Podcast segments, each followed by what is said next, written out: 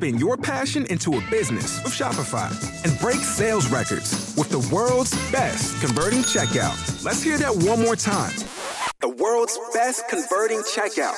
Shopify's legendary checkout makes it easier for customers to shop on your website, across social media, and everywhere in between.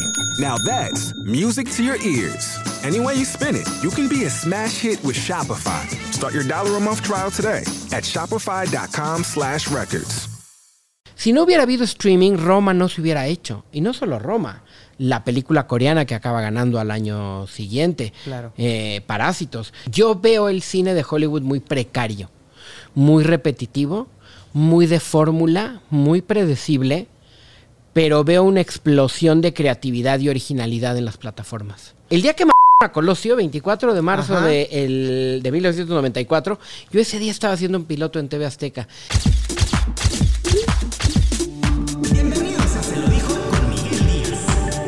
Seguimos desde la Ciudad de México y un personaje que siempre ha estado en las mejores premiaciones y que era ahora sí sinónimo del Oscar, me acompaña y estoy muy contento porque yo realmente admiro su trabajo. Esteban Macías. Amigo, qué gusto saludarte. Nos hemos visto algunas veces en tu ciudad, hoy estás tú en esta ciudad y la verdad es que pues siempre un, un- un gusto como me has recibido en esta empresa. Yo llegué mucho tiempo después a Multimedios que tú y la verdad es que siempre me has recibido muy amable y te lo agradezco y aquí estamos, feliz de la vida. Conductor, este, la imagen del Oscar en la alfombra roja siempre era Esteban Macías. 30 años, casi 30 años de carrera, 30. Eh, sí, casi 28. 28. Llevo trabajando. Mi primer acercamiento fue en 1994, saliendo de la universidad. Y a la fecha, pues donde se dejen. Y aquí estamos. Aparte también mucho tiempo cubriendo el área de espectáculos para Patti Chapoy en su equipo y, y ahí andas dando guerra. Es que así fue y así llegó la oportunidad. Yo en realidad no quería dedicarme a los espectáculos. A mí me gustan mucho los deportes. Y modestia aparte sé de deportes. Y cuando entré a la carrera, entré porque un comentarista deportivo de allá de los 90, que era muy famoso en ese momento, Heriberto Murrieta, lo entrevistaron y le preguntaron pues qué había estudiado y en dónde. Y lo que contestó, eso hice, estudié ciencias de la comunicación en esa misma universidad, así fue mi decisión con la firme intención de todo lo que hiciera en la universidad alrededor de los deportes para trabajar en deportes, sin saber que me gustaba mucho el cine, pero que también tenía esa posibilidad en el cine. Y el que fue mi maestro de esa materia ya empezaba a trabajar en algunas cosas en TV Azteca cuando apenas se iba a privatizar, Sergio Pérez Grobas. Y él es el que me habla primero para hacer un piloto de cine. El día que a Colosio, 24 de marzo de, el- de 1994, yo ese día estaba haciendo un piloto en TV Azteca y me acuerdo que me tocó ver de primera mano cómo un medio de comunicación abordaba una noticia de ese tamaño. Yo estaba a punto de salir de la universidad, ya estaba haciendo mi servicio social y demás cosas. Y es cuando termino la, la carrera, pero terminando el octavo semestre, que me llama para entrar a un noticiero de espectáculos que marcaba el regreso de Pati Chapoy a la televisión, Claro. haber estado en Televisa, ahora entraba a TV Azteca, y es así como me iba a encargar solo de la fuente de cine, en realidad teníamos que cubrir de todo los cuatro reporteros, y fue así como empecé en espectáculos, siempre con esta cuestión del cine y siempre tratando de traer información alrededor de ese mundo. Pero ¿por qué no te gustaba el mundo del espectáculo? Es una nota rosa muy bonita. Digo, hay sus líos y sus escándalos y sus chismes. Pero ¿por qué no te gustaba? no me llamaba la atención y curiosamente, y sí consumía mucha televisión de niño y veía muchas cosas y me acuerdo haber visto algunas telenovelas y programas eh, que venían de Estados Unidos y demás cosas, pero no me llamaba eh, la atención la otra, como bien le llamó siempre Patty, el otro lado de la moneda. Yo recuerdo que cuando estábamos en medio del espectáculo y ella era la conductora, siempre nos pedía ese lado, pero era muy informativo, muy del lado profesional. Y cuando nace Ventaneando, con la consigna de enseñar el otro lado de la moneda, siempre fue esta cuestión que traía Patty de, de querer decirnos a nosotros que buscáramos la nota o del chisme o del escándalo y demás. Y a mí nunca me llamó tanto la atención. Me llama mucho la atención la parte profesional. Los festivales, las grabaciones de los videoclips, las entregas de premios. La parte profesional me llama mucho la atención. Y de los escándalos, fíjate que ahora en Chismorreo me doy cuenta que me gusta mucho la parte legal. En algún momento pensé estudiar derecho Y cuando vienen los escándalos que tienen que ver con demandas, eh, pensiones, la patria potestad, todas esas cosas, me gusta el, el lado legal.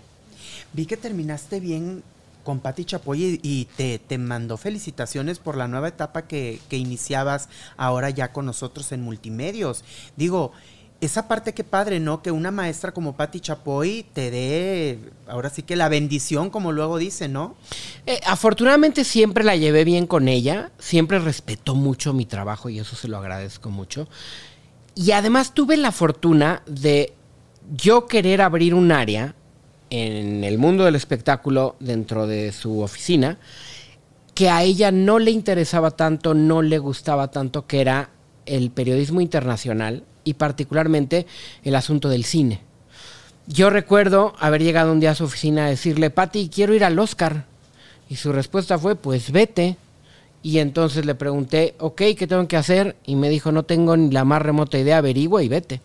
Y así fue. Y como esto que te estoy diciendo, fueron muchas cosas. Entonces fue una maestra que me dejó experimentar mucho, que me dejó equivocarme, que me dejó crecer en lo que a mí me gustaba.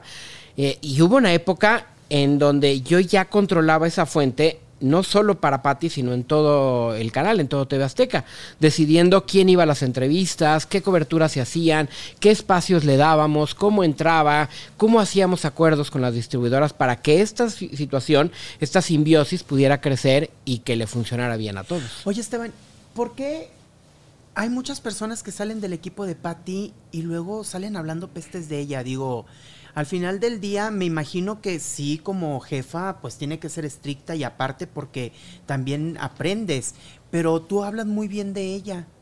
Las personas que creo hablan mal de ella son las personas que no decidieron hacerle caso en el sentido de lo que constantemente tienes que hacer como periodista. A veces como periodista, cuando empiezas a conducir, se te olvida que la calle te da muchísimo, que la nota, que la llamada, que seguir en comunicación, que seguir haciendo entrevistas, que leer mucho, se te olvida. Y de repente como conductor llegas a un foro, lees un guion y crees que hasta ahí es tu trabajo. Y quizá como conductor ese sea tu trabajo, pero como periodista no. Y Patti se enfrentaba mucho a estas personas que creo que salen eh, muy enojados con ella porque dejaron de hacer eso. Patti del día uno al último día te exigía que siguieras saliendo a reportear, que siguieras cubriendo, que fueras a eventos, quizá no al evento como reportero, pero que sí fueras como invitado y que te fijaras y que trajeras la nota y que no perdieras ese ojo periodista. Claro. Y creo que eso se ha vuelto bien importante. Las personas que salieron bien con ella, yo creo que hicimos eso siempre o seguimos haciendo eso siempre. Ahora las nuevas generaciones de, de eh, comunicadores eh, son muy conformistas, ¿no crees? No les interesa mucho el saber más allá de lo que pueden ver así en redes sociales. Sí creo que las redes sociales han venido a... Yo creo que es un arma de dos filos. La exposición, la democratización de la palabra, eso me parece que es muy importante. Hoy no solo el bonito o la bonita que salía en la tele tenía derecho a decir algo. Hoy cualquier persona puede decir algo y se le puede hacer caso y tiene la posibilidad de demostrar que sabe y que sabe mucho. Pero por el otro lado, al abrirse tanto, evidentemente va a haber gente que no está preparada para eso y que va a tomar el asunto del micrófono a chacota, a comedia, a algo ligero. Sí me queda claro que creo que las generaciones más jóvenes están menos preparadas para el esfuerzo. Claro para la chinga, para el saber que al principio te va a costar y que no tienes una voz y que tienes que rompértela y que te tienes que ganar el lugar. Y creo que eso le, le falla mucho a las generaciones más jóvenes o a las nuevas. Y desafortunadamente la red está en la posibilidad de esforzarte menos para al principio tener una voz. La bronca no es llegar, como dice el dicho, la bronca es mantenerte. Y los que se han mantenido son los que creo que sí han logrado entender que como cualquier otro medio de comunicación se tienen que fregar. Claro. Oye, Esteban, ¿tú llegaste a pensar que te ibas a, convertir en el referente de, los premios de la Academia, del Oscar? Digo, porque venía el Oscar y ya estábamos esperando verte en la alfombra roja y todo esto. ¿Llegaste a pensar esto? Digo, siempre fuiste referente de la alfombra roja, el Oscar, Esteban Macías. Ahí estabas. La verdad es que ni lo pensé ni lo planeé creo que este tipo de cosas se van dando sin que te des cuenta, como cuando creces. No te das cuenta cuando ya creciste uno o dos centímetros. O cuando subes de peso no te das cuenta que ya subiste uno o dos kilos. Pero lo vas haciendo. Yo creo que algo así, valga la comparación o la metáfora, me pasó con el Oscar. Yo lo que quería era estar en esa alfombra roja y experimentar esa alfombra una vez. Porque desde muy niño me llamaba la atención, porque la veía con mi papá, porque unos amigos de mis papás la la señora grande, abuela de una casi prima, iba al Oscar porque era muy amiga de Pedro Armendáriz y contaba historias y me llamaba la atención. Y recuerdo haber visto, mi primera entrega del Oscar fue cuando nominaron a Star Wars, te estoy hablando de 1978, yo tenía seis años y me llamaba la atención la entrega de premios y el escenario y, y que los famosos llegaran y le entregaran un premio. Me llamaba mucho la atención, la verdad. Y cuando ya como reportero tengo la posibilidad de escarbarle y buscarle y tratar de ir, pues fue así, yo quería ir una vez y me gustó mucho. Y al año siguiente pues vamos otra vez y al año siguiente otra vez y después los vamos a transmitir. Ah, pues tú eres el que ha ido, ya sabes un poco más de eso. Ah, pues yo me subo a la producción o a escribir o a la información o investigación. Y así fue. Yo al principio, en mi primera entrega del Oscar, no salía a cuadro, yo nada más hacía entrevistas. Y fue mucho tiempo después cuando ya era el conductor de la alfombra roja y luego el conductor y el comentarista de la ceremonia. Y así fui llegando poco a poco y formamos un equipo bien padre, principalmente con Susana Moscatel. Con Susana Moscatel hicimos una química padrísima. Claro, y aparte, aparte te la rifaste, porque era, era un momento en el que no todos los medios tenían acceso al Oscar, digo, y menos siendo latinos. Batallabas bastante y de México y pensar que, fueras a estar en, cerca de los artistas de Hollywood, ¿no? Fue un momento de coyuntura bien interesante. Eh, para estar cerca de los famosos, de los actores de Hollywood, primero era muy importante tener buena relación con las distribuidoras. Claro. Que son las... Spin your passion into a business with Shopify and break sales records with the world's best converting checkout. Let's hear that one more time. The world's best converting checkout. Shopify's legendary checkout makes it easier for customers to shop on your website, across social media, and everywhere in between. Now that's music to your ears. Any way you spin it, you can be a smash hit with Shopify. Start your dollar a month trial today at shopify.com slash records. Que traen las películas con Disney, con Fox, con Paramount, con Universal, con todas las demás. Y ellos fueron dándose cuenta que la promoción a través de las entrevistas o de los junkets era muy importante para que la gente estuviera, pues, supiera de que ya se iba a estrenar una película, ¿no? Entonces, cuando pasaba eso, Sí te puedo decir que al principio éramos tres, cuatro, cinco periodistas en México que hacíamos esa cobertura, entre otros Oscar Uriel, con quien hoy trabajo en 24 por segundo, eh, tiempo después Susana Moscatel, Rafa Sarmiento, y empezamos a crecer en ese medio varios y también de diferentes periódicos.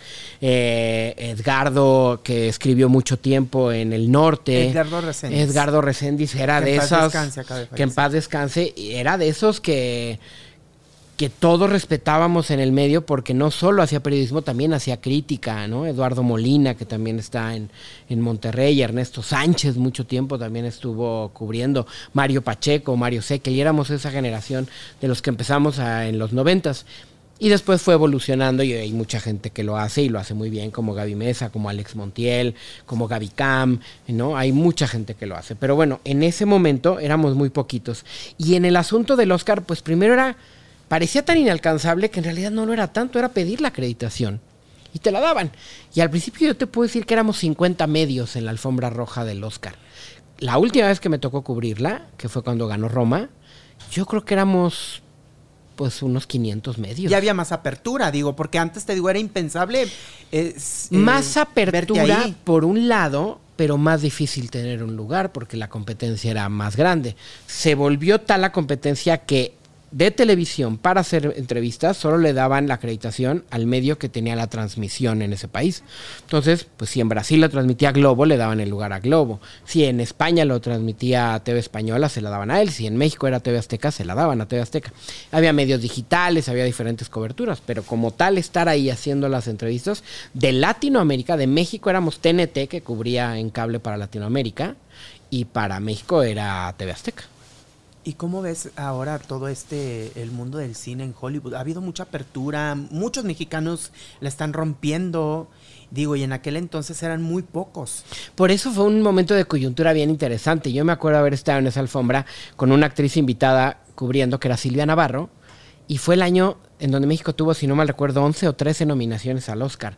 Fue el año en donde se juntaron los tres amigos. Iñárritu iba por Babel, Alfonso Cuarón iba por Y tu mamá también, y Guillermo del Toro iba por El laberinto del fauno.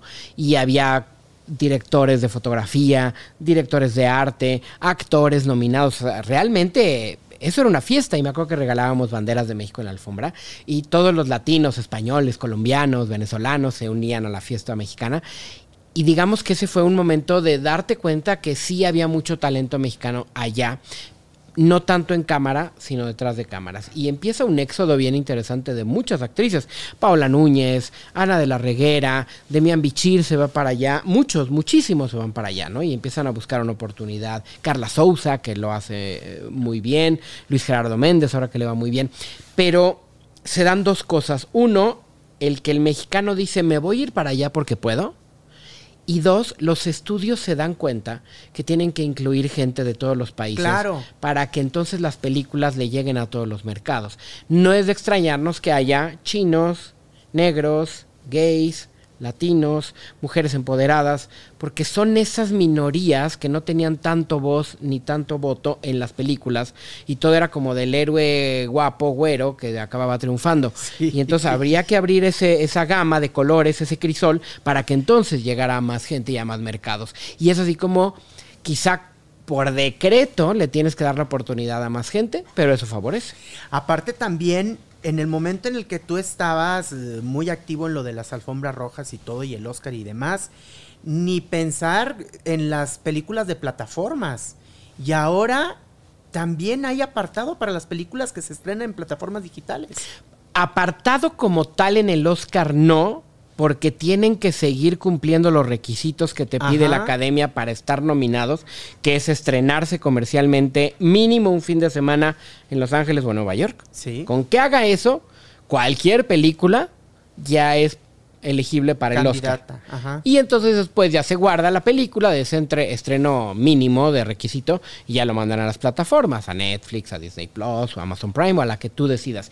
Pero es cierto. ¿Pero por qué sucede esto? Sucede más por la necesidad de escarbar y de contar historias diferentes y creativas que el cine en la pantalla grande ya no te estaba permitiendo. Y hoy si te fijas, de todos los estrenos que llegan a la pantalla grande, ¿cuántos son secuelas, precuelas, spin-offs, multiversos, animaciones, cosas que tienen que ver con los cómics? Porque se volvió una fórmula que tenía que ir a la segura.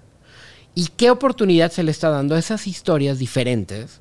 Si no hubiera habido streaming, Roma no se hubiera hecho. Y no solo Roma, la película coreana que acaba ganando al año siguiente, eh, Parásitos. Y como esas, el irlandés, la que tiene a Robert De Niro y que nominó a Rodrigo Prieto en fotografía. Es decir, sí tiene que haber una apuesta diferente con un presupuesto más bajito para que entonces esas películas sigan llegando a la cartelera. De otra manera no llegaría. ¿Cómo ves el futuro del cine en Hollywood? Digo, porque ahí ha habido más apertura para, para personas, para actores de, de, otras nacionalidades y se ve más en la actualidad. Yo veo el cine de Hollywood muy precario, muy repetitivo, muy de fórmula, muy predecible, pero veo una explosión de creatividad y originalidad en las plataformas. Creo que todo eso que antes nos daba el cine, hoy se ha volcado a series cortas, series de 5, de 6, de 10 capítulos que aparecen en las diferentes plataformas de streaming y que están contados de una manera majestuosa. E incluso aquellas grandes épicas que llegaban al cine, hoy se están yendo a la plataforma. Y no es de extrañarnos que tengamos la serie del Señor de los Anillos en la plataforma y no en el cine. La serie de House of Dragon, que tiene que ver con Game of Thrones, que fue un trancazo en series, ya producida con presupuestos millonarios para el streaming. O que Star Wars, en vez de estrenar la nueva película en el cine, se vaya a la nueva serie de Mandalorian o de Boba Fett o de Kenobi. Sí creo que hay en el cine a estrenarse en pantalla grande una fórmula muy predecible que va a poner en peligro el futuro del, cine en pantalla grande. ¿Qué va a pasar? Las ventanas, las famosas ventanas, van a cambiar su duración. Antes, ¿qué pasaba? Llegaba una película al cine y a México llegaba dos meses después. Y después se estrenaba en los blockbusters. Y después en un canal de paga muy nice como HBO. Y después en un canal de paga no tan bueno como TNT. Y después en televisión abierta. Y de que se había estrenado en el cine a que llegaba a televisión abierta, podían pasar tres años. Hoy eso va a durar cuatro meses. De tres años a cuatro meses. Porque las ventanas de cómo tiene que llegar tu película a más gente se han acortado. Para que entonces una película llegue al sigue, el cine, en dos semanas está en las plataformas de streaming. Y en una semana más en canales premium de cable y seis meses después en la televisión abierta. Claro. Oye, Esteban, ¿qué, ¿qué crees tú que te falte por hacer en tu carrera? Digo, has estado en las mejores eh, premiaciones y, y te vemos y te vemos trabajando 24 por segundo y chismorreo y te vemos en todos lados. ¿Qué crees que te falte? Más cosas de deportes. Sigo con la cosquillita de los deportes. Los hice en una época en TV Azteca. Produje Juegos Olímpicos, produje Mundiales, tuve participaciones en Super Bowls y demás cosas. Quiero hacer más cosas en eh, deportes. Y hay una cosquillita que traigo desde hace tiempo que es un late night. Quiero hacer un late night, eh, ya sea con una persona más como cómplice o yo solo, y experimentar ese lado más eh, ligero, más divertido, más de chiste, más chacotero, más de fiesta, pero sin perder esta cuestión de algo informado, que te deje algo, que tenga cultura, que esté bien hecho, que tenga entretenimiento. ¿Y el amor?